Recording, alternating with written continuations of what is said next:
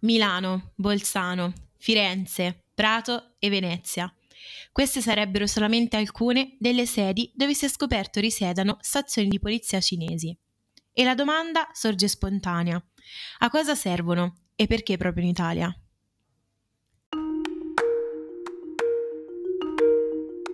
Questo è 007, il podcast di Radio Unint che parla di storie di spie e di intelligence. Abbiamo parlato di servizi segreti russi, americani ed italiani, però oggi entriamo nella realtà dei servizi segreti cinesi. La Cina è un paese con una popolazione di circa un miliardo e mezzo di persone, quindi possiamo solo immaginare i problemi correlati alla sicurezza che gestiscono i servizi. Nonostante ciò, i servizi cinesi sono tra i più efficienti al mondo, questo grazie alla collaborazione costante tra le sue strutture e l'esecutivo. Le strutture preposte all'attività di intelligence sono due il Ministero per la Sicurezza Pubblica, che è il Servizio per la Sicurezza Interna e si occupa di controspionaggio, e il Ministero per la Sicurezza dello Stato, il servizio di intelligence all'estero o verso l'estero, che conta più di 100.000 unità pensate ed è formato da 18 divisioni, di cui le più importanti sono l'ottava, che è responsabile per le attività di controspionaggio all'estero, la nona, che monitora i personaggi sospetti di fare attività contro la Cina, e la decima, che si occupa di spionaggio all'estero. Tenete presenti questi ultimi due temi, perché è proprio di spionaggio e monitoraggio di cittadini cinesi all'estero che parleremo oggi.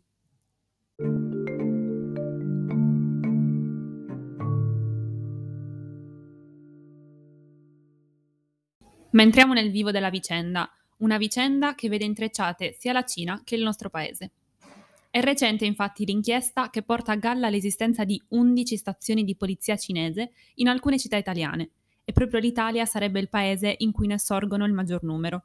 In Italia la prima stazione sarebbe stata istituita a Milano nel 2016 dall'Agenzia di Pubblica Sicurezza di Wenzhou. La questione è emersa grazie all'ONG spagnola Safeguard Defenders, che ha avvertito l'esecutivo italiano.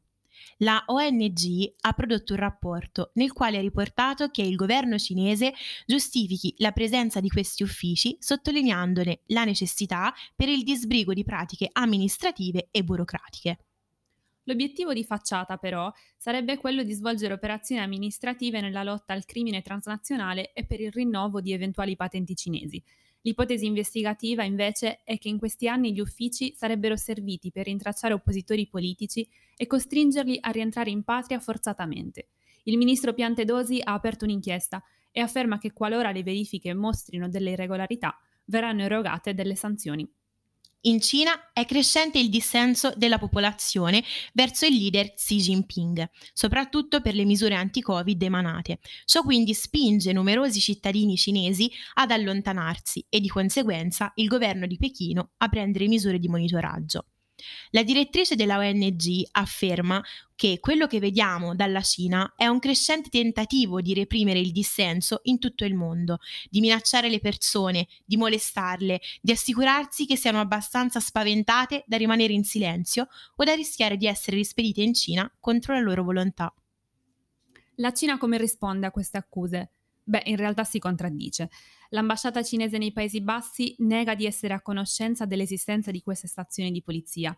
Il Ministero degli Esteri cinesi, invece, ne ha ammesso l'esistenza, attribuendone però il motivo alla pandemia del Covid-19. Sono state infatti create per aiutare i cinesi che non sono potuti tornare in patria per eventuali rinnovi di patenti o per procurarsi documentazione medica. La prima relazione della ONG in merito risale a settembre e riportava la presenza di più di 50 strutture di questo tipo sparse in tutta Europa. La loro indagine ha origine da una campagna di Pechino volta a combattere le frodi online da parte di cittadini cinesi residenti all'estero, dopo la quale circa 210.000 cinesi avrebbero fatto ritorno in patria. Parallelamente a queste azioni sarebbero stati allestiti i cosiddetti uffici. Quindi, perché proprio in Italia? Beh, in realtà il nostro paese conta un numero elevato di cittadini cinesi, sono circa 300.000 quelli regolarmente censiti e che quindi devono essere monitorati dal governo di Pechino. Il vero punto di svolta per l'inchiesta è stata la testimonianza raccolta dai media olandesi del giovane dissidente Wang Jingyu, da tempo perseguito dal governo cinese per aver espresso critiche al regime dopo gli scontri avvenuti nell'estate del 2020 con le truppe indiane lungo il confine himalayano. Wang, che ha ottenuto asilo politico in Olanda, ha raccontato di essere stato oggetto di telefonate minatorie da parte di qualcuno che sosteneva di chiamare da una stazione di polizia cinese di Rotterdam. Questo qualcuno l'ha invitato a tornare a casa, a risolvere i suoi problemi e a pensare ai suoi genitori. Lui infatti ha sostenuto: Pensavo di essere al sicuro qui, ma mi seguono ovunque. Agenzie con tali scopi sono illegali, anche perché i rinnovi dei passaporti e dei documenti sono già ruoli di consolati ed ambasciate. Regno Unito, Portogallo, Spagna, Irlanda, ma anche il Canada hanno aperto un'indagine ufficiale. Irlanda e Regno Unito si sono già mosse per intimare la chiusura di tali sedi. L'Italia però si è distinta, supportando attraverso le istituzioni e la politica anche l'ingresso di alcuni poliziotti cinesi nel nostro paese. L'esistenza di centrali di polizia gestite dalla Cina anche in Italia era già nota da un paio di mesi. Il primo a parlarne è stato il quotidiano Il Foglio ai primi di settembre, esattamente in relazione all'apertura, nel marzo scorso, della Fuzhou Police Overseas Service Station di Prato, comune conosciuto per la presenza di una grande comunità cinese. Dal 2018, infatti, in base a un accordo tra il Ministero dell'Interno e l'ambasciata cinese in Italia, sono operativi addirittura dei pattugliamenti congiunti tra poliziotti italiani e cinesi, in aree di interesse turistico per i turisti cinesi e dal 2020 anche, de- anche in alcune città, come a Prato. Ad oggi è da chiarire se il Ministero dell'Interno abbia mai autorizzato effettivamente la creazione di queste strutture e per quale motivo siano state create, poiché non hanno alcuna attinenza con gli accordi di cooperazione internazionale di polizia. Dopo i russi, anche i cinesi. Chi saranno i prossimi ad invadere il bel paese? Lo scoprirete su 007.